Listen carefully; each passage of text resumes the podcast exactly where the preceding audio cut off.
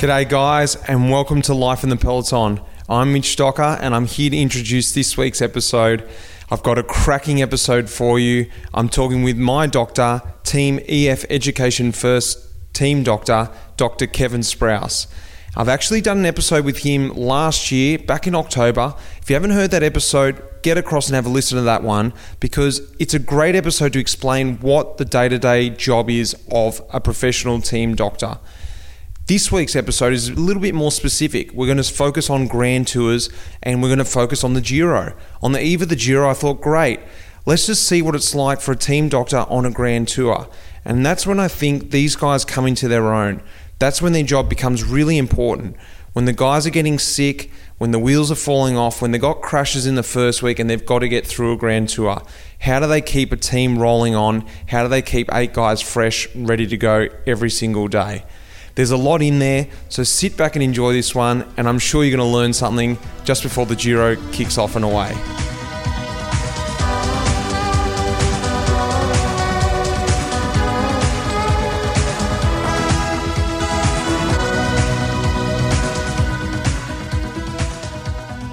Well, welcome, Kevin. That's Dr. Kevin Sprouse. Welcome to Life in the Peloton, round two. It's an honor to be back, Mitch. It's uh, it's also good to see you again you know, I'm, kind of stuck over here in, in the U.S. and uh, yeah, it's good to see you face to face. Mate, it's great to see you face to face. It's not quite as good as being in person, but you know this is the next best thing that we've all got used to at the moment. Um, and I did say last time, if anyone hasn't heard it, you got to go back and listen to the very intro episode with Kevin. We got and we just talked basics. We talked what it's like to be on the road as a team doctor on a professional cycling team. And I said, I've got to get you back, and this is where it is. We've got you back. We're on the eve of the Giro, and what I want to do today is I do want to cover some general stuff, but what I want to do is I want to keep it a little bit more focused on Grand Tours because I think they're a real special beast.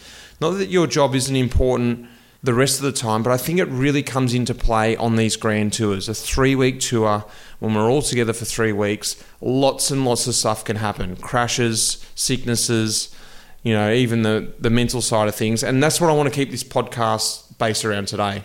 No, I like it. And I think you're right. It does, Grand Tours kind of accentuate what we as team doctors do um, simply due to the degree of, of stress and the nature of kind of repetitive day after day strain that you put your bodies under as riders. And so on the on the one day races, you know, certainly we need to be there for the big crashes and stuff, but if you get there healthy, like if we just get you to the start line, then really our job is pretty much done barring catastrophe, right?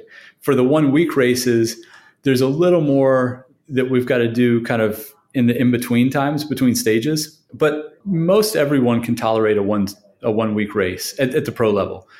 A grand tour is a totally different animal, and that 24 days on the road, 21 days of racing, it really it stresses you guys, but it stresses us uh, not in a bad way, but just in terms of what we need to provide. So it, it is a unique situation that we do three times a year. Run me through just then a daily role, like, you know, and how they differ from, like, you sort of just touched on it a little bit there from a one day race or even a short stage race to a grand tour daily role in your eyes in terms of, you know, the wake up, what your protocol is from there, right through to going to bed, you know, because they are very, very long days and sometimes it's not necessarily, I can imagine, as busy as you are working the hospital back in your normal practice or whatever it might be. But they're, I don't know, explain that and the different dynamic of what your job is day to day. I guess three three dynamics here Grand Tour, one day race, and then give it some comparison to back home. Yeah. So um, I think that comparison to back home is really interesting because that's something uh, that I would say the the other team staff often reference, and certainly my colleagues back home in the hospital or, or within the practice reference. It's a very different flow to the day. I'd say the workload overall is typically somewhat similar in a grand tour. Like there's there's a lot of things that we need to do in a day. I'll kind of walk through what those are in a minute. But it's from 6 a.m. to 10 p.m. Like there's long day after long day after long day. And there's a lot of times in there where I'm doing nothing. You know, I may just be sitting in the car you know listening to to Charlie or Andreas tell another story or you know we're laughing about this or that like it's it's not hard that whole 14 16 hours whatever it is but it's long and it's day after day whereas when I'm back home, the workday may be more eight to 10 hours, but it's much more compressed. So I would say they're, they're equally tiring, which, which isn't awful. I mean, it's, it's not, neither one is too draining. They're both enjoyable, but they kind of play out differently. Right. So on a one day race, on the one end of the spectrum, it's very much the case that the days leading into the race are really where the meat of my job happens. Um, and sometimes that's done from a distance, just making sure that you guys are are healthy and we're picking a, a, a roster for the race that is in a good position to race from a health standpoint. And then for other big one day races like Flanders or Roubaix, we're often on site days early with you guys. And so it's the same thing, but it's under more of a microscope. It's looking at sleep, recovery, diet, general health. A lot of times monitoring these in ways that you guys hopefully don't pick up on too much. You know, it's not constantly pitching and prodding and doing stuff. Um, you know, we use the Whoop band on our team, but even more, it's it's the conversations, it's the the you know catching you at breakfast or after dinner, and just the the questions that we as doctors ask that maybe have a little bit more behind it than you guys recognize. Maybe you do at this point, but like the idea is really to dig in and see how you are. Um, I can see two. So just interrupt there. There's yeah. two hard things I could imagine for you is new guys on the team, and you know, like a grand tour. I guess you've got that time to get to know them and get to see their their routine, their flow. Like, oh, that's what he looks like when he's fresh. That looks like when he's tired, and now there's something different. Maybe he's sick. But over years, you get to know me, for instance, or Alex Howes, or whoever. You know our traits. You get new guys on the team, and you got to pick up on those traits very quickly because, like you said, you're not taking them to the room and giving them a once over every day. And I guess the the other thing I was thinking then too, as you were speaking, is a thing that could be with a one day race potentially quite annoying is I know it myself, and just stubborn male or whether it just stubborn human beings, we, we hold on to these sicknesses and don't tell anyone. And, and quite often, a lot of guys turn up to races sick or you know on their way to a sickness and just and then suddenly you're dealing with that two days before the race. Sorry, I've given you two different little questions there, but d- discuss those two little things there. No, they're both good questions and good points. Um, you know, with the first one, having having a race with a new rider you know, normally we try to get to meet everybody at a camp and get a little bit of a feel for them, maybe have some some phone calls, video calls. Um, during the last 18 months during the pandemic, it's been really difficult. It's, it's accentuated that problem to the point where there were guys that raced all last year who are on the team this year that I've not met yet, uh, and that's that's really difficult for me, both in terms of working, but also just um, a little bit psychologically uh, you know, to feel that level of disconnect. So I went to the UAE tour, and it was the first time I'd worked with uh, Ruben and Stefan, um, guys that I'd talked to, guys that I'd interacted with. You know, Ruben all year last year, being in contact with him for different things. Um, and then we finally sit down and meet. It's like, oh, so you're Ruben, right? And it's and this is Ruben Guerreiro who won the KOM jersey in the Giro last year. So if anyone yeah. out there knows who we're talking about, yeah, yeah, great guy. And it's it's one of those things where you know our relationship I think was fine prior to that, um, but having that face to face conversation just changes everything. When even after the race, you know, we're talking over other things. We just kind of know each other a little better, right? And so that definitely plays out on these one day races, especially early in the season when there's new riders trying to figure guys out, figure out how they how they communicate, what they worry about, what they don't. And that kind of feeds into what you were just saying, recognizing which guys are going to kind of show up uh, saying they've been feeling great, they've been feeling that, and then, you know, first time I meet with them, it's like, hey, doc, you got any medication for this? You know, my nose is stuffy, whatever. I haven't been feeling great. Um, and it does, I mean, it's, it's a fairly common thing. And I get it. I mean, I, I, I try and I don't think I've ever given anybody too hard a time about it. It's more like, you know, it, it was something they considered mild. This is their job. They're going to put their head down, push through. But then when they get in front of the doctor, they're like, hey, you got a, a, decongestant or you got an Advil or something, my head's killing me. Um, so it's understandable, but it definitely happens. Yeah, well, there's also, I'm just thinking about it now, sometimes there's that pressure too. You, you feel it coming and you've just been selected for a race and you're like, do I red flag this because you know I could get pulled off this race? You know, potentially if it's Roubaix coming or something like that. Yeah. And you're like, no, nah, no, nah, I'm good. I'm I'm I'm going to push through. So I can see how that happens, but. I think Let's get that's back a to, crux yeah. of sports medicine. Not to interrupt you, but I, I, think it's a real crux of sports medicine working with athletes is recognizing their tendency to, to want to just kind of push through, but also the cutthroat nature of their employment. And that I, I don't want to take a guy off a race. I don't want to diminish their career opportunities that year. And I think I've gotten to where we've got a good enough relationship with among most doctors and riders, like not just me, but our medical staff, that you guys know that we're in there to help you get to and through the race. But it's still kind of a weird dynamic for you guys to know that for every for every employment position on the team as a rider, there's 20 other people who would love to be there.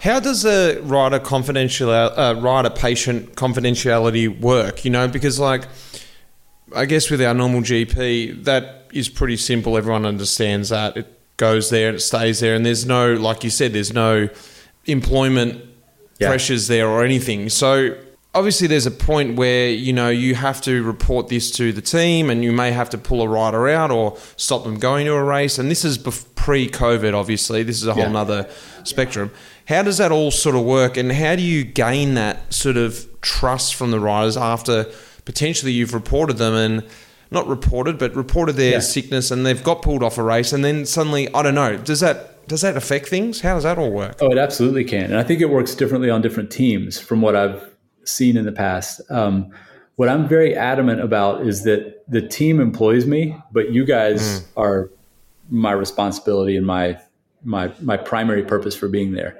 And so when there where there's an issue where a rider's sick or injured or dealing with whatever, um, I will first tell the rider what I think needs to happen. If that's coming off the race or or you know talking to the directors and letting them decide. Um, but I always have that conversation with the rider first. And the confidentiality, I still look at it as very much as that GP and patient confidentiality. Like it's the, it's the same thing. I will, if there's something dangerous to the rider, or in some way they're going to be a danger to the other members of the team or in the peloton, you know, and they don't want to say anything about it, I may then say to the director, "Hey, this guy, I think this guy needs to come off the race. I can't tell you why." Um, you know, and we'll work through it after the fact. I can only think of one time I've had to do that. I mean, generally it's a very open conversation, and most riders once we talk about it, are happy to kind of be part of the conversation with the with the directors as well. So I'd say r- rarely, I'd say never has it been confrontational, um, but you do have to navigate that a bit. But ultimately, the the medical privacy still belongs to the rider, and, and I don't think we can. Uh, I, I don't think we can push that aside. Just on that note, there, I just heard you say, you know, there's the advice where it can be dangerous for the rider to continue a race, and for instance, it could be on the scene of a crash at the moment and you've made a quick assessment and the rider wants to go on, he's got the adrenaline, I'm going to push on. But it also could be that night at the hotel and they're quite sick, or maybe they've got an injury that they think they can push through. Everyone remembers the famous Tyler Hamilton with a broken collarbone riding the rest of the Tour de France. You know, like, I want to talk about the rider's pain threshold. And just recently, I've got a, a little story here. I hope Jimmy Whelan from our team doesn't mind me saying this story. He was in the Basque Country, tour of the Basque Country, just a couple of weeks ago, and he crashed 30k into the stage. You, um, are going to know this story. And he went down. He wasn't sure what happened. He had, you know, he felt a bit of a pain on his on his hip, and his shoulder was a bit sore. He wasn't too sure. He jumped back on the bike.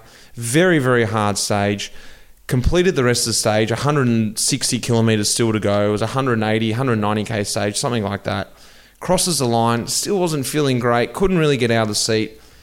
Got scans that night, and you can just correct me if I'm wrong here. Broken shoulder, cracked hip or um, pelvis, and obviously couldn't start the next day. And the doctor on scene there, David um, was, "What's wrong with you? What is wrong with you? Why are you guys crazy? Like." How, how did you finish that stage? What you guys are mental, and like I sort of loved hearing that story because like I probably would have stopped, but I love that there's a there's a million stories that we know these these guys who get back on the bike and finish with broken arms and things like that. Is that something that you have found out over the years that cyclists do have this crazy pain threshold in comparison to the normal Joe Blow and other sports, or is it somewhat common out there? I don't know. I mean, you do find it among other in other sports and even recreational athletes who are very dedicated. Um, but cycling tends to have guys that are above and beyond in this capacity. I mean, we had a guy, I, I won't mention names, but we had a guy who rode the entire Tour de France on a broken foot a couple years ago. It's just, and it blows my mind. And, and it's even, it's one thing, you know, what Jimmy did was just shows incredible toughness. And, you know, but to do that then in, in a grand tour, like day after day, to, to know then that something's that wrong and to get back on the bike and keep pushing, you know, we, we knew, again, going back to the idea, we, we wouldn't let him do it if it was dangerous, right? But just the pain aspect of it uh, just kind of blows my mind. And so, yeah, I've seen guys, I've, I've seen guys race with multiple types of fractures and, uh, you know, or even just finish a stage, like you said. And I mean, I think it's a combination of the adrenaline. It's a combination of uh, just the drive. And then you guys put in so much work long term and in the short term, you know, in the years leading up to an event and even in the weeks leading up that's very targeted to that event. Um, that psychologically it's very hard to just like bag those years of work and say, ah, it hurts a little bit, I'm done. shoot uh, chute à l'arrière du peloton, cycling podcast team car at the back of the pack, please. Hello, Lionel here. That was Seb Piquet, the voice of Radio Tour at the Tour de France, interrupting Mitch's absorbing conversation with Dr. Kevin Sprouse briefly to remind me to tell you that this episode is supported by Calm. Now, wherever you are in the world, it's likely you've had a difficult year or so with lockdowns and restrictions, and that can heighten feelings of stress or anxiety. Maybe you've been lucky, but I've certainly had my moments over the past year. Calm is an app that gives you the tools to improve your mental well-being by helping you clear your head with guided meditation programs, curated soundtracks, music, and imaginative sleep stories. If you go to calm.com slash cycle now, you'll get 40% off a Calm premium subscription, which includes hundreds of hours of programming. But don't just take my word for it. Here's Orla Chennaoui, host of the cycling podcast Feminin. I have a Calm on my phone for a couple of years now, I think. Um, I started meditating a few years ago. I stopped drinking alcohol. I started to meditate instead. Um, and I mean, I've spoken about this before. I suffer from anxiety. So it's something, you know, mental wellness is something that's very present in my life and I just find it brilliant. It's so what's wonderful about it is there are so many different packages for so many different reasons and needs in your life. There, uh, there's a little section for kids, which I really like. Um, there are sleep meditations or sleep soundscapes. So I like falling asleep to the sound of like rain on my window, which is handy because I live in Amsterdam and it often rains on my actual window. But for some reason, it just sounds nicer on the Calm app.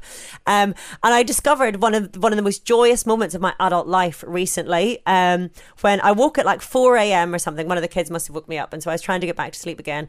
Um, and so I put on, I, I was browsing through the Calm app and discovered they had um, a sleep story with Cillian Murphy, who I'm a bit of a massive fan of. And Cillian Murphy was doing this story where he was taking us on a trip. He wasn't taking us, he was taking me on a train journey around Ireland.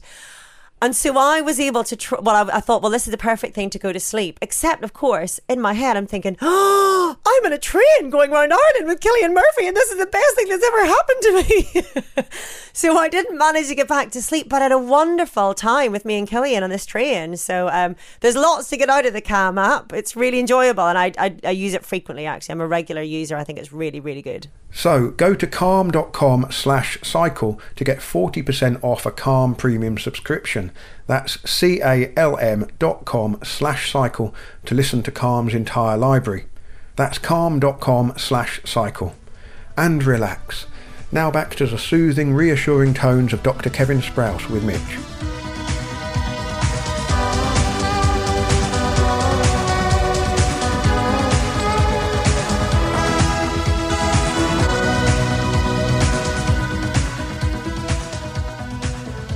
Let's go back to the Grand Tour and let's talk about one thing that I find, and maybe a lot of people don't know, but you sort of, I don't know if this has happened for all the years, but I remember it at least for the last five to 10 years I've been professional, is that in most grand tours that doctors do about half of the grand tour just to keep them fresh on the ball. Uh, chat to me about that change over there um, and what you sort of then provide on both sides. You're the first doctor, and what you sort of have to gear up the next doctor coming in, and vice versa. When you coming in second half, how how that differs from being a first half doctor because you're essentially getting the you know the the wounded troops. And the first doctor's like, "Yep, you can deal with that, mate. I've kept them together till here." You know, how does that all transition go? Yeah, there's a lot of that actually. Um, we do split the grand tours on our team between the doctors. So we'll have a doctor do the first. It's basically a four week stint, right? When you look at the days before and all that. So one doctor will do the first two weeks, then another doctor will do the second two. Um, other teams have a doctor do the entire race. There's not a a, a, a right or wrong way to do it. I think. Um, like you alluded to, one, our our method keeps our doctors a bit fresher and on the ball. Two, we're all working clinically. So there are some teams who have doctors that only work for the team, which uh, there's there's arguments for and against that. Um, we have doctors that work clinically, which is my preference because we don't become. I, I think we don't become too myopic. We're not just working with a very small group of cyclists. We're seeing the full spectrum of patients. So when you guys come to the room with, you know, stomach pain and stuff like that, or have you know mm. other non-sport injuries or illnesses we we're competent in dealing with those so it, it's a mix of that the rationale is a mix of staying fresh but also being able to maintain our clinical jobs because we'd probably get fired if we just left for four weeks at a time um, but you're right the handoff so the first doctor usually gets a group of riders and staff that is energized motivated like there's this big build to come in everybody's feeling good they've peaked for this event and even if there's no injuries, like the the tour just kind of goes along nicely. At that handoff, which is usually the first rest day, staff's starting to get tired. Riders are starting to get tired. Some people are maybe starting to get a little sick or just worn down. And so the doctor coming in on the second half, oftentimes when I've done that, I've had to tone it down a bit and realize mm-hmm. that you can't come in and be like, hey guys, you know, I'm ready to go because I'm fresh you've got to get there, and just kind of tone it down and meet everybody where they are in terms of uh, of their energy levels. Um, with the injuries and illnesses and things, it's a pretty seamless turnover. Most of you know our medical staff works very well together, and so there's even in the the first couple weeks that doctor is communicating with the doctor coming in in the second half. And so it's not like it all takes place mm-hmm. at the handoff, but we try to stay involved during the race and then spend a bit of time face to face on that rest day, handing off the problems almost physically. Like we'll sometimes even walk room to room and see you guys say, okay, this is what Mitch oh. is dealing with. You know, um, it depends on the logistics and the travel schedule, but that's that's always my preference is that we're able to do that. So that part is pretty seamless. I'd, I'd say the biggest challenge is that is coming into a, a declining energy level and being excited to be there just talking about now, we, we, we were talking about the Giro more specifically today, but have you done all three Grand Tours? Yeah, I have. Yeah. In your opinion, and you might even know this also because you're the head doctor, so you get to oversee um, all the data coming in or all the notes coming in from all the doctors from all the races anyway. Mm-hmm. But in your opinion, um, how do these three tours differ in terms of you know the Giro typically can get quite cold at some of those mountain passes, so I'm imagining you know there's a lot of sort of sicknesses type like flus and you know general cold sicknesses, sore throats, what that sort of be. I'm guessing all tours have a lot crashes. You can't necessarily. Well, maybe the tour has more crashes. I'm not too sure. And the Vuelta maybe could be dealing with the heat side of things, and you know guys being too relaxed maybe. Um, but yeah. yeah, like run me through the two, the three tours there, and maybe what you prefer, maybe you don't. Sure. What's the difference there? Yeah, so you hit it pretty square on the head there. I mean, the so the Giro, the Giro is probably one of one. I don't know. I like doing all of them. I've, I've done the. Tour mm. seven times, the Giro four or five times, the Vuelta four or five times. The Giro is great, and and people come into it very energized early-ish in the season. Like they've had some you know some uh, racing building into that, but everybody's fairly fresh and and really ready to go. So that that part of it is is fun. Fitness is usually very good. But you're right. The, the cold weather, oftentimes uh, some long transfers, especially when you get either if you mm. start down south or you know when we start in say Israel and then come over, it's just an added stress on the body. And so some some of the transfers, some of the weather, it kind of set guys up to get sick. And so we do see a number of upper respiratory illnesses, uh, colds, things that they can push through but definitely dealing with that more probably in the in the Giro than the other two Grand Tours. In the Tour de France, definitely it's the stress. I mean, it's yeah. everybody's just a bit on edge. There's good energy, but there's also you know all the sponsors are there. Everybody's kind of got high expectations. And so coming in already running hot, you know, probably yeah. on the edge of getting sick before they even start.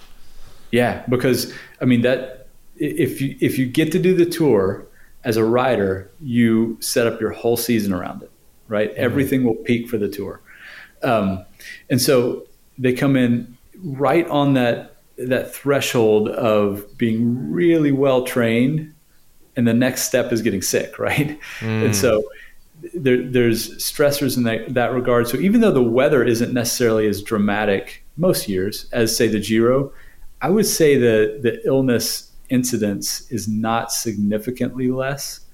That varies year to year, but I, we've definitely had a number of uh, you know respiratory illnesses, and then you start to get some GI, some stomach illnesses too. Um, that type of year, just kind of the way the flow of these things work. Um, and then the injuries, like you you alluded to, everybody. I mean, the first everybody who watches cycling knows the first few stages of the tour are just everybody's twitchy. There's people going down left and right. They're hitting road furniture, landing in ditches. And so, yeah, it tends to be pretty busy from that standpoint. It sounds and, like you've almost got, sorry, I was just interrupting. It sounds like almost got, and you can tell me about the third kit bag. You've got like three different kit bags. Like the, the first kit bag's like full of cold and flu and, you know, lots of nasal stuff, like nasal sprays. And the, the tour bag's just got full of patches. And, you know, let's, let's get to the Vuelta bag. Yeah, no, that's a good point. Um, so the Vuelta, like you characterized it, you kind of get guys who are, I mean, definitely still professional about how they approach it, but there's much less stress. I mean, the Vuelta is, I actually love doing the Vuelta for that reason. It's it's a nice time of year. I mean, it is hot, but it's a nice time of year in Spain. The the level of stress is like two notches lower than the other Grand Tours, and because of that, honestly, people tend to perform pretty well. You know, you take mm. take some of that weight off the shoulders. I'd say the main things that we see there really transition more to again the injuries, crashes, those type of things that are just going to happen, um, but more of the stomach bug, kind of hot weather stuff.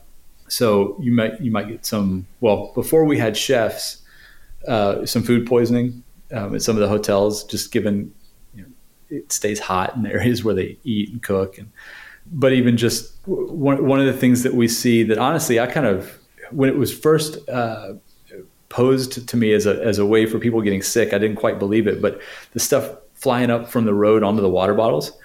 Oh um, yeah. So you know you've got in the summer you've got a lot of farming going on. You've got a lot of uh, harvesting, whatever olives and and and you've got trucks going back and cross back and forth across the roads spilling stuff. And you know, sometimes that's you know, manure or whatever they're using on the fields right?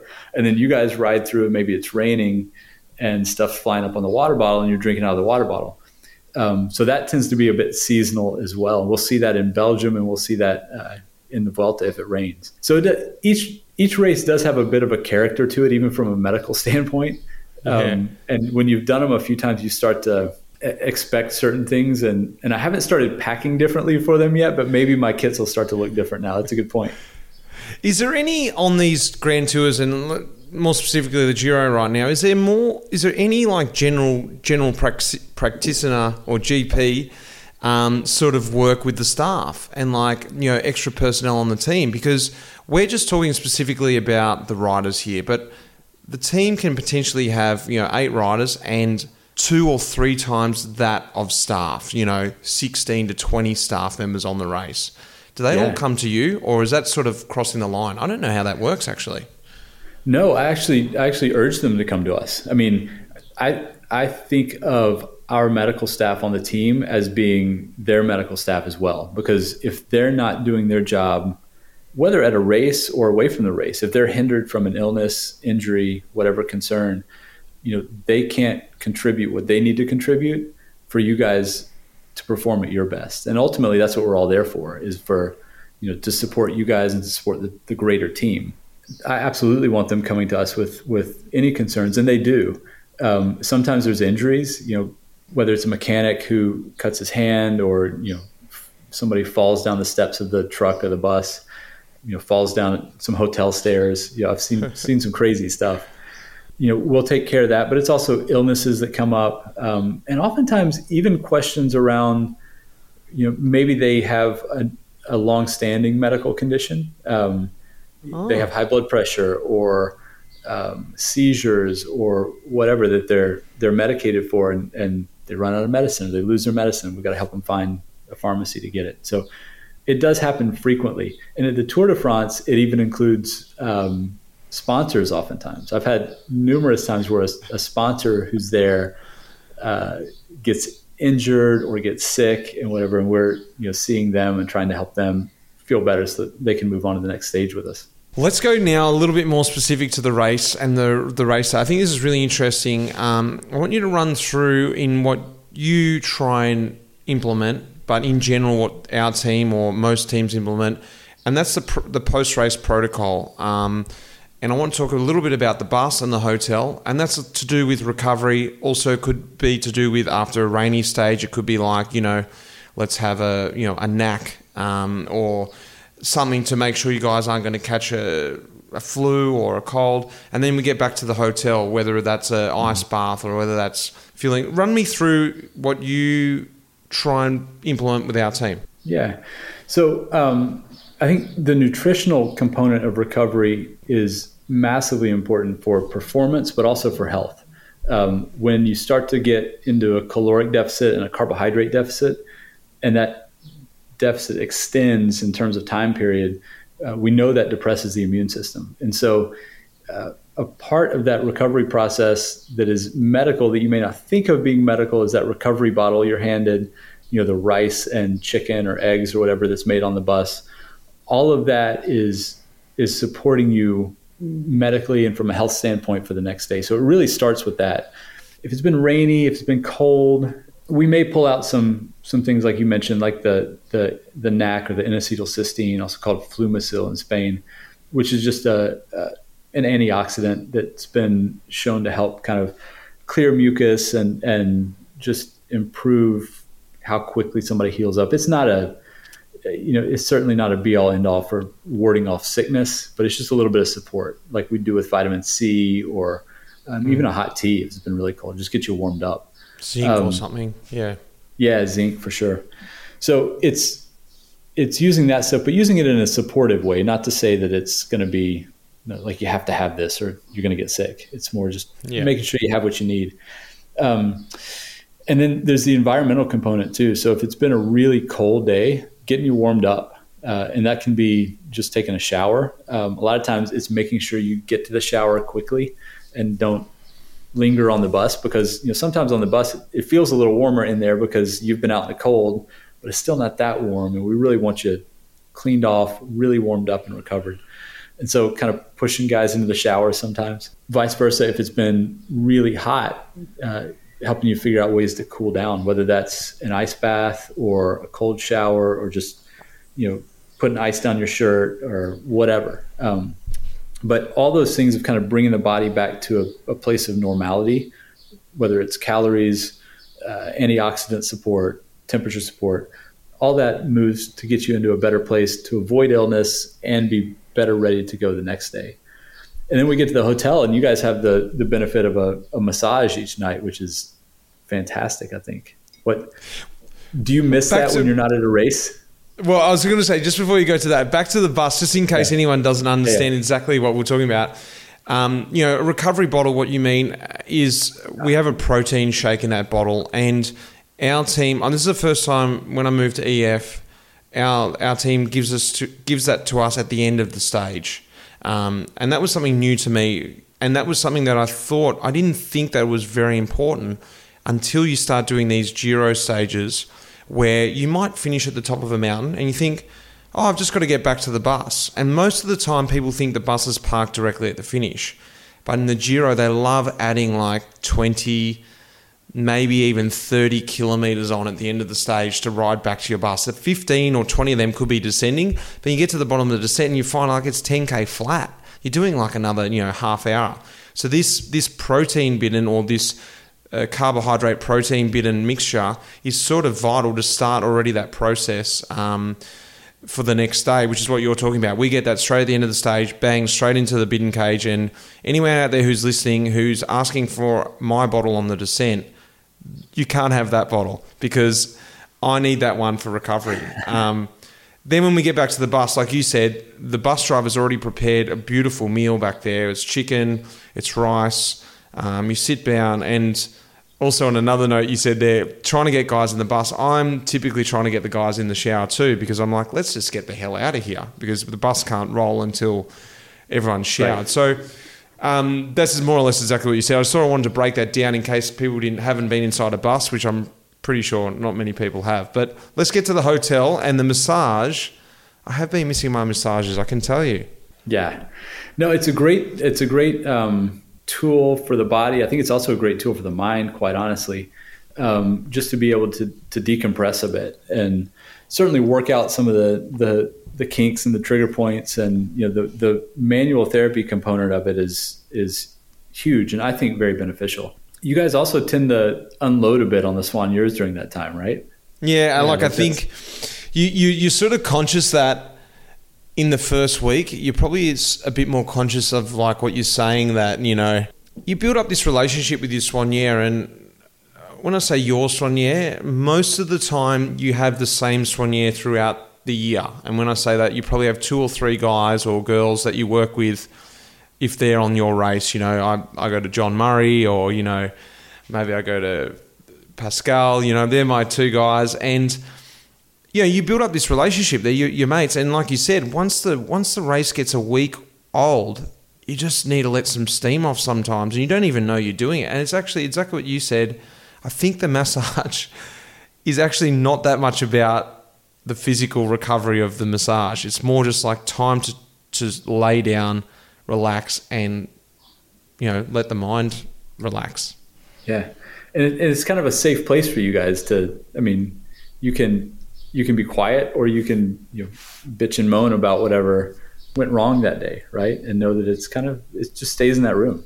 And the same with the chiros. You know, it's a it's a good place to just kind of you know, let off some steam. Which I think the reason I mentioned that is that's a, a big component of recovery. If you if you kind of keep some of that stuff inside, which it's going to happen. I mean, it's a competitive environment. You guys are are all fighting for position for hours on end, like constantly being told to move up or come to the car and get this and then move back up. Like it's it's stressful. And if you don't have an outlet to kind of at the end of the day process and, and release that a bit, then it's just going to impede your your recovery overnight. Your stress levels go up and all that. So I think that's a massive part of the recovery process. Um, One just before you go on there, I want to mention Yeah. something here, and I want to ask you about this. There comes a point in a Grand Tour for me where, and this is definitely not an attack or saying that it's bad, but we have so much support. It, like you said, you got chiros, you got, um, you know, the massage, and you got the doc there. You might even have, you know, another person to come and check you, whether that's a, a physio or a nutritionist. And you get back from the stage and you're like, bang, from one room to the next. You know, like anyone listening to this is like, what are you complaining about? You go get your massage, you go get a chi- you check up from your chiro, the doctor comes and checks you, nutritionist brings in some food. You're like getting, you know, wrapped up in cotton wool, but there comes a point where it's too much. And you just literally want to wipe the slate clean and go, I'm doing nothing tonight and I want to go to my room. And what I wanted to ask you is the balance between sleep and let's say massage. Let's just put all that stuff in the the bracket of massage, you know, chiro, whatever. There comes a point, and, and Lawson Craddock made me aware of this, that when he crashed in the Tour de France a few years ago and famously rode the rest of the tour, he said it came to a point where he goes, I was just was not getting massage anymore because I was concentrating on sleep. I just pretty much threw my massage aside, we got to the hotel so late that it was like eat, get to bed, and get as many hours I could sleep. What's your opinion Yeah. on that? Because you know there is that balance. What yeah, we're getting. Let's talk about the Vuelta. We're not, we're not getting to the hotel till nine or ten o'clock at night, and then you start that Yeah. process. Yeah, and, and you got to throw dinner in there as well. I mean, there's there's Yeah. a lot to do in that time. Um, I'm the one who had that conversation with Lawson and said, "Look, I think I think we need to prioritize sleep and see what we can cut out." And I think there's probably some of that to be gained even when not injured. Like if you if you kind of look across everything that you have to do and the timing you have to do it in. So a late stage at the Vuelta. The Vuelta is nice because it's going to start late the next day too. So everything's shifted. Um, but still, when, when you've got kind of a compressed window, maybe it's a long transfer or whatever else, and you start to look at dinner, chiro, uh, massage, whatever else, I do think there's a point at which you say, actually, you know, I'm going to cut one of these out, probably not dinner, um, but cut something out because I'm physically, I feel good and I really would benefit more from an extra hour of sleep tonight. Um, and I'm totally on board with that. And honestly, I'd like to see cycling go a little bit more that direction. Um, you know, we've even gone so far as to talk about the timings of dinner in those cases. And know, a lot of times we've got really late dinners that end up with like a 10, 10.30 dinner and then you're straight to bed. That's not great for digestion. That's not uh, great for sleep either. And so looking at it and saying, is there a way to do even dinner differently um, on, on a transfer stage? So I think we're starting to look at it in a new light and recognize that just cramming as much as we can into there, sometimes at the expense of sleep, is not necessarily the best protocol for you guys. The, the flip side is there's not an easy answer to what is best. So I, I don't sit mm. here and pretend to know that we should do it exactly one way or the other. But I think having an open mind to saying, yeah, tonight maybe massage isn't going to be the best thing for me. I think an extra hour of sleep is. I think that's totally legitimate. You've just mentioned a few times here about dinner and about fueling and preparing for you know these races. And a common problem, well, I'm going to say common, but maybe individually common problem for me is I get into these grand tours and you get so tired that for me, I'm just trying to recover. I'm just trying to think like, oh, how can I make myself feel better? You know, we talked about the stuff that you can get done by therapists, but what can I do myself? And this natural habit is just fuel. I need a fuel. You know, I need to, I need to eat. You know, at the bus, I need to eat, and then at dinner, a big dinner is a big stage tomorrow. And there comes a point for me anyway where my body's trying to just deal. This is my own um, thought on it. My body's just trying to deal with recovering. My legs are screaming. My everything else is aching, and then suddenly I'm just filling my face with with you know a big plate of pasta and all this food, and suddenly in my stomach's like, well, now I've got to digest this, and like you said, and then you're laying down and going to bed. I've found that sometimes towards the end of a grand tour, I'm just feeling strained and overloaded in the digestive system, whether that be the digestive or whether that be the liver. Is that is that? Am I imagining that? What is? What is what is the what is a good amount of fuel, and when is is there a point of overfueling? Because I'm thinking people out there going, you just couldn't eat enough. I could imagine. Yeah, no, you're not imagining it at all. I mean, I think um, that is a common a common scenario among uh, really any endurance athletes that are doing either big blocks of training or uh, or grand tours. It's one you do need a lot of calories, but two, I think we tend to fixate on it as athletes that um, it's something we can do actively to recover. Like you know, a lot of things about recovery are passive. They're um, you know going to bed early they're uh, you know disconnecting from stressors they're propping your feet up right and sometimes you want something active that you can you feel like you're moving yourself toward this recovered state whatever that is Mm. and eating is that. It's it's a way that you can do something to feel better. I, I think we have a tendency to perhaps overdo it in that regard. It can be difficult to really come up with a, a strict number in terms of calories on what you should be eating uh, because everybody's effort, even for a given stage, is going to look different. You know, if, if it's a flat stage and you're tasked with kind of protecting the leader, and you know maybe maybe there's echelons or even just kind of a, a stressful day in the peloton, and you guys are staying up front, you're going to be burned out. But if you did your job well, the leader is probably going to feel pretty chill for the day. He's like, oh, it was an easy day, mm-hmm. right? And so just looking at at the length or the hours of the stage or whatever, and saying, you know, you guys should eat around this much is is really going to it's going to do somebody an injustice. Same on a mountain stage where you know a, a sprinter may kind of set up early in the gruppetto, and you know, it's still hard to get over the mountains, but they're not putting out the same intensity, uh, the same carbohydrate or glycolytic burn to do it.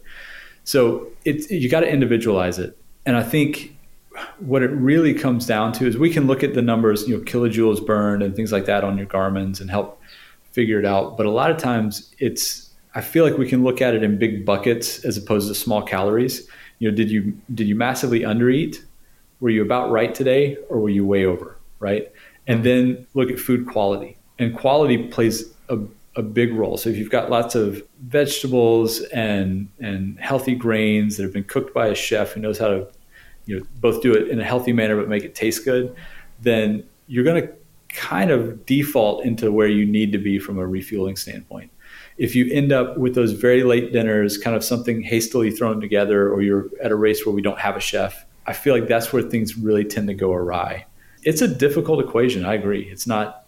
it's hard to nail it just right, and and your ex, your experience goes a long way. I think. Let's talk about the other end of the spectrum, um, and you know depletion which can be uh, something that you just knew happened and you couldn't help it. For instance, the race just happened. It's going so hard. You never had time to get a feed bag. You know, you, you didn't even have time to get a gel, and you finished the stage okay, but ultimately you're going to be depleted for the next day. It can also happen another way where, a, let's say, a climber is thinking about the mountain stages coming and he's thinking, you know what, I want to be as light as possible and he's just not fueling enough during the day and maybe not recovering well enough at the night. So he's ultimately slowly depleting himself over a grand tour, which I think we're slowly depleting ourselves over a grand tour anyway. What I want to ask you is because I've been down this road myself before, is that I unknowingly depleted myself, but I paid for it for three or four days afterwards, and I just didn't know what was wrong. I was going out the back straight away. I was like, what is wrong with me? I filled up as much as I could that night. I ate as you know, like a pig, but I'd done the damage in the race. Tell me what happens there because I think some guys experience that, but they don't even know what ha- what happened because they thought, yeah. yeah, okay, I got my pasta in tonight. I should be sweet tomorrow.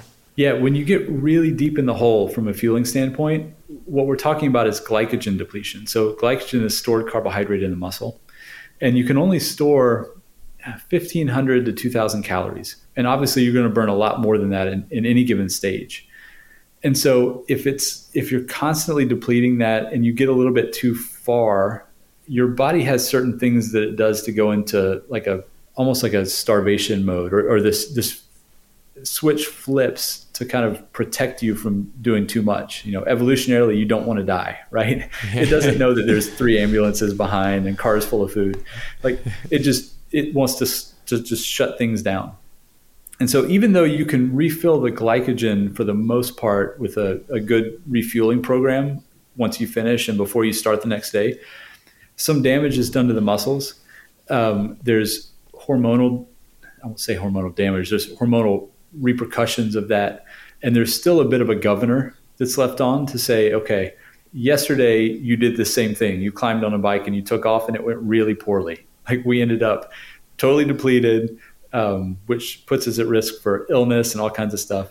And now you're climbing back on a bike and doing it again. We're going to put a governor on this and make sure you don't go too hard, right? Ah. So the ah. body just starts to slow things down a bit, and it's almost like you need to um, kind of get it back to a place where it's comfortable again for a bit. I mean, this is a really oversimplification, but I think people can identify with the idea that you know if you're constantly putting the body in a in an overstressed position, it's going to if you don't slow down it's to slow you down and then so you've got to kind of retrain it to say okay now that everything's full again i'm calm maybe have, have an easy day in there and and then the body's like okay we we can do this and it kind of releases a bit and lets you go again which is why a rest day can be so perfectly timed if you if you get it right is is it though um, true in terms of that it's not as simple as for instance, everyone knows the feeling of hunger flatting, and you know hunger flatting extremely. So you hunger flat and you ride through that, and you really, really deplete yourself.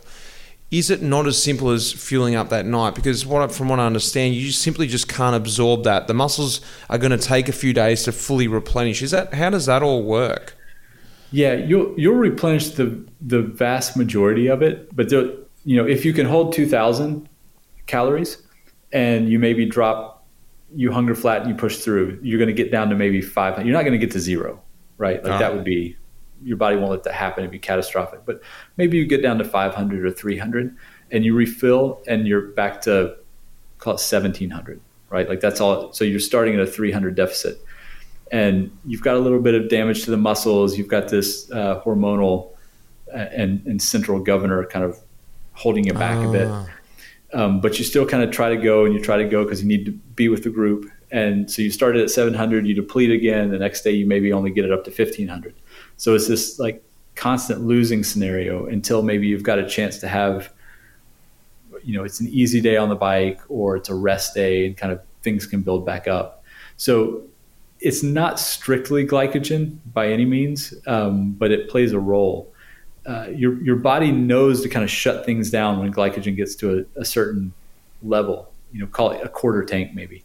Um, You know, it's like in the car when the fuel light comes on, right? Yeah. Um, your your body will just kind of take you down a few gears and say, "Well, we don't want to go empty, so this is all you got now." Is that what we're seeing at the top end? Like, and I don't want to focus too much on the bottom end, which is what I'm sort of talking about, as the guys getting dropped from the peloton. That's uh, something as well. But probably the more interesting thing is when we see those differences between the guys who are toe to toe for, you know, two weeks, two and a half weeks, and all of a sudden you see this wheels fall off. They say he's cracked. You know, in your opinion, what is? And this is many, many things could have happened there, but just from a very general point of view, what is generally happening to the guys who are cracking? And let's talk about the guys at the back too, the guys who have to pull out of the race, um, who Yeah. just can't go on. Is that what's happening? What you're saying, day to day, slowly depleting, and finally the, they crack. I would guess if, if we're talking strictly from a dietary standpoint, because like you said, I mean, they could get sick. They could, there's psychological thing, all kinds of things can happen. But if we're looking at those two scenarios from a dietary standpoint, I would guess that more frequently that that's two different scenarios. The guy in the back who eventually just falls off and can't you know, cannot get back is probably that cumulative day after day, um, just going a bit harder than they're able to replenish. And that may, may not be strictly nutritional. They may be doing their nutrition correctly, but they don't have the fitness to hang. And what happens is, that, so they're pushing at a higher relative intensity um, than the guys who are able to hang in there, which means they have a higher nutritional need and they can't meet that. Right. So it's kind of a losing equation on the back end. And eventually their, their bank account is depleted and they're out the back.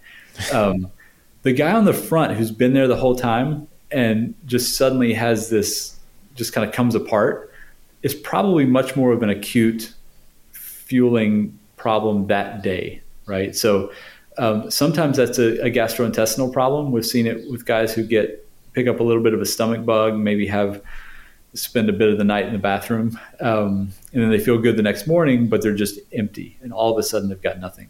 Uh, but it could also be that they, you know, missed a feed bag and and and blew it off and didn't eat enough, and all of a sudden, you know, they hit that spot and it's just boom, they come apart. Um, there's some interesting research around how the mind and the body kind of work together in that scenario, and even the idea of perceived effort.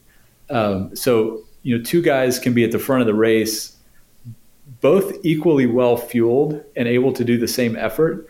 But uh, if one guy is kind of smiling and the other guy, you know, looks over the other guy and gives him that look, like, "Hey, this this doesn't hurt," you know, is hiding it well, or even tricking himself into it, and the other guy is like deep in a pain cave, it's very likely that he's just going to pop, right? And you've probably experienced that just as an athlete in the past. Um, it, you know, if you if, if you're able to kind of summon uh, a smile, so to speak, um, your whole body feels better for it. And if you can smile at the guy next to you who's struggling, like you can see them kind of immediately just shoulders drop. It's funny you say that because I, I can't remember if it was um, my coach or who told me, but they said, you know, on your head stem, stick a smiley face or stick a note saying smile. And I do try and remember that especially in the moments when it's raining, cold, crosswind in Belgium, and you're going, "What the hell am I doing here?" I'm like, laugh it off, you know. Yeah. good. This is this is fun, you know. Like, and it takes a lot of mental strength, and you you sort of, and this is a slightly different scenario, but you sort of you, this is like you're trying to you you're fighting yourself almost, and you you just laugh about how ridiculous it is. And exactly what you say, you you come out of that that tunnel, that dark tunnel. You're like, it still hurts just the same. The rain's still the same. Your hands are just as cold, but you're sort of laughing at yourself at it, and you can almost make a, a funny moment of it. Um, Yeah, it's interesting you've that always- psychology. you've always got more in the tank and we've all experienced this with uh, you know whether you've done a recreational 5k run or a you know 10 mile tt or whatever it is you feel like you're just totally worked and then you see the finish line and all of a sudden you pick up the pace and like you sprint through the finish. It's like well where did that come from? If you were totally depleted you couldn't do that um, but there's more there and that psychological interplay with with the biology is really interesting, and that is what's going on. I think at the front of the race. Um, we don't know yet how to quite crack it, but there's interesting research on it. So maybe we will one day. Awesome. I've got a couple last questions for you. Um, I want to talk about caffeine for a minute um, because this is now, we're talking about nutrition, and I think this is something that is um, really interesting, and I use it as well. I'm a massive coffee drinker, but as well use caffeine gels in the race or even in training now. When I get that ridiculous session, I'm like, well, um, I want to talk about the benefits of caffeine and how it actually does work. But I want to also, if you can tell me about when you do use caffeine, this is what I've sort of thought. I don't know if this is true. The feeling I get is caffeine allows you to mask the pain or whatever it does, allows you to go that bit deeper. But the problem is your body has that pain level to stop you going that deep for a reason. The next day you pay the price. Tell me a little Yeah. bit about how it works and the price you do pay for it. Yeah, so the study, there's vast studies on caffeine and performance. Um, and it is definitely effective. It's not a game changer. I mean, it's not the be all end all, but it's a good way to get an extra you know, percent or two.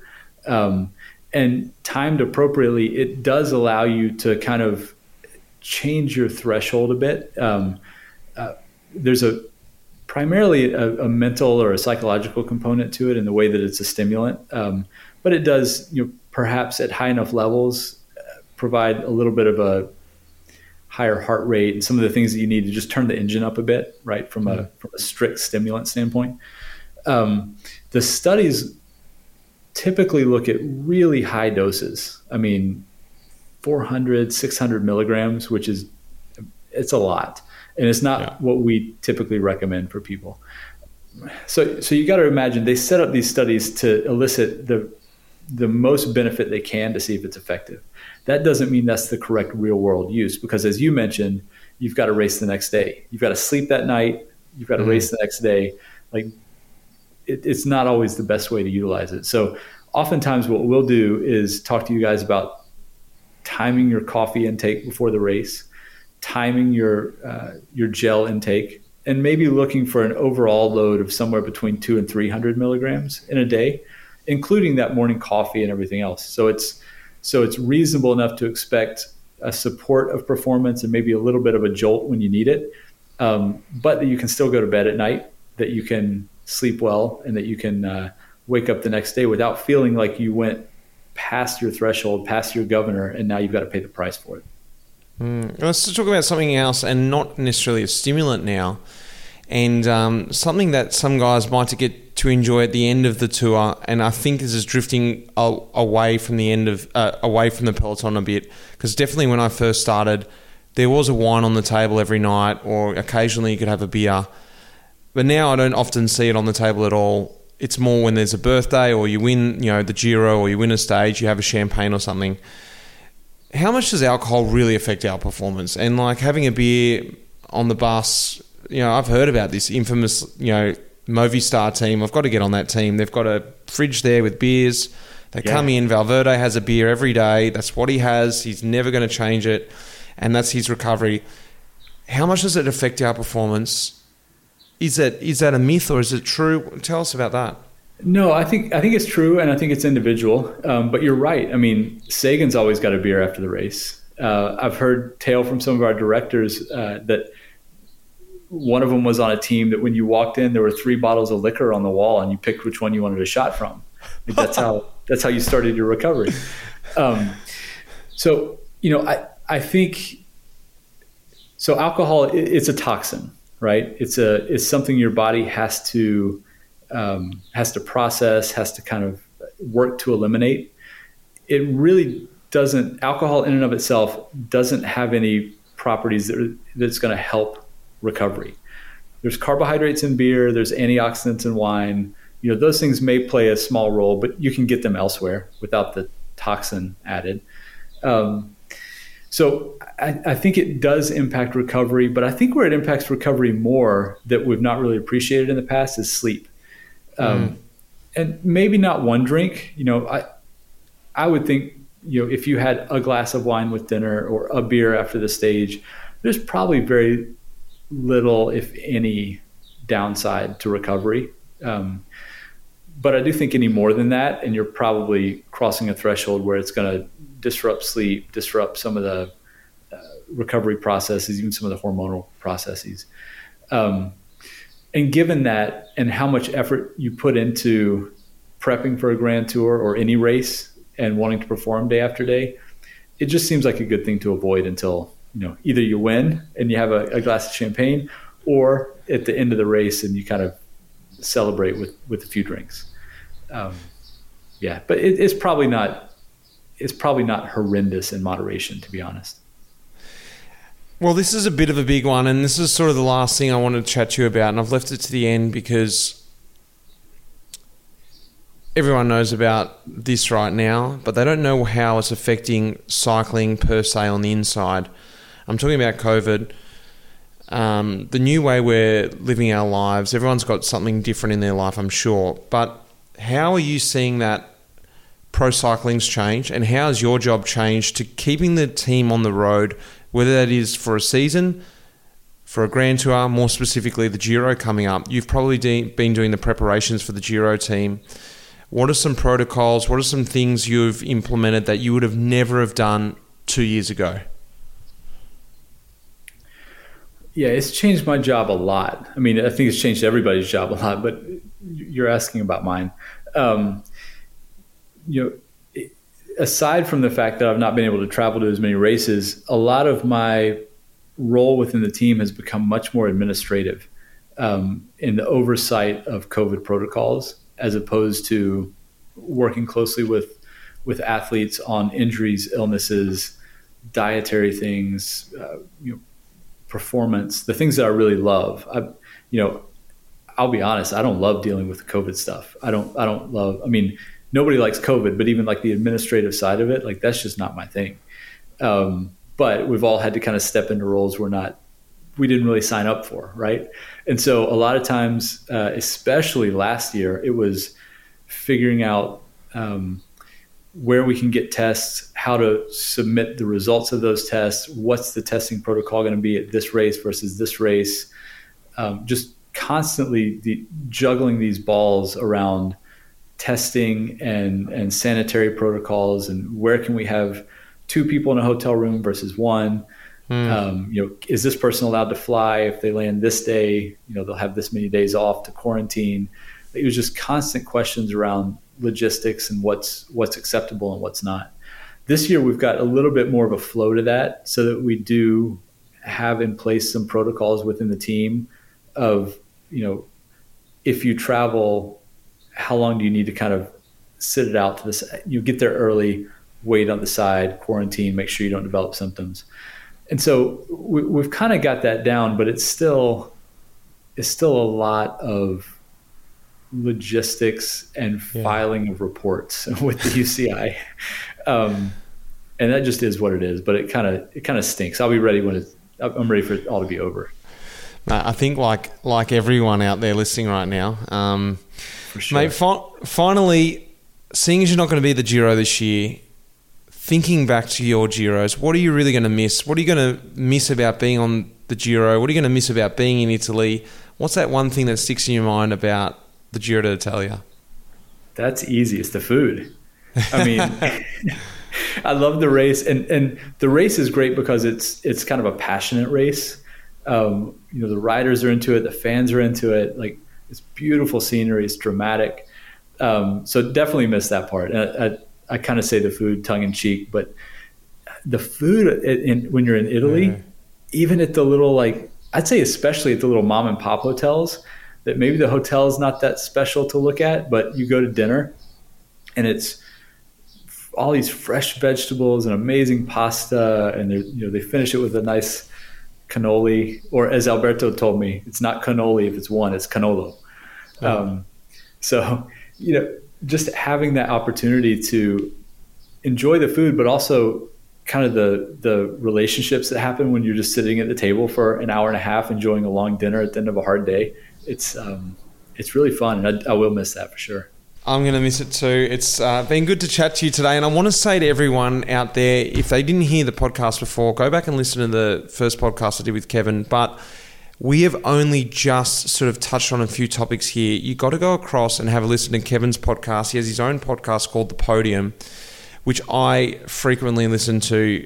And it's got everything we've talked about and a hell of a lot more in a lot more detail, but very, very easy to understand and comprehend. Um, Kev, do you want to say anything about your podcast there? Because I, I can't recommend it highly enough, and I think a lot of people would get a lot out of it. I, I appreciate that, Mitch. Um, yeah, it's just we we try to take a single topic in each episode, uh, a single topic regarding health and performance, and just dig deep into it. But like you said, we try to go deep in the science, but m- maintain a level of accessibility so that anyone can listen to it and, and get most, if not all of it, and hopefully come away with something actionable. So, um, yeah, I'd welcome anybody to come listen to it. Uh, thanks for mentioning it, Mitch. No problems, guys. That's the podium. And Kev, good to speak to you, mate. I hope to see you in person soon, and I hope we can go for one of those coffee rides we used to do all those years ago. For sure. I'm planning on it still.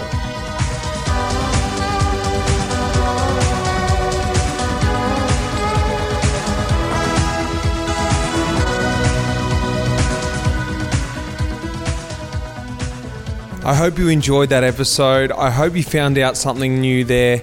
Like I said at the end of the episode, there, go across and have a listen to his podcast, The Podium. It's a very, very interesting podcast, and you can get a little bit more detail there. Life in the Peloton is going to have a little break while the Giro's on. This year, Life in the Peloton is not going to feature during the Grand Tours, just because the Cycling Podcast does such a great job of covering the Grand Tours. I thought I'm just going to stay out of that one and save up the good stuff for before and after. So I'll be back after the Giro. There'll be a Talking Luft next week. After the Giro, there'll be another Talking Luft, and then I'll be back on the cycling podcast with a new Life in the Peloton episode. So, guys, sit back and enjoy the Grand Tour coming up. And until a few weeks' time, I hope you can hang on. Until then, cheers. You have been listening to Life in the Peloton. The producer of this episode was Will Jones. The music in this episode was composed by Pete Shelley. Thanks, mate.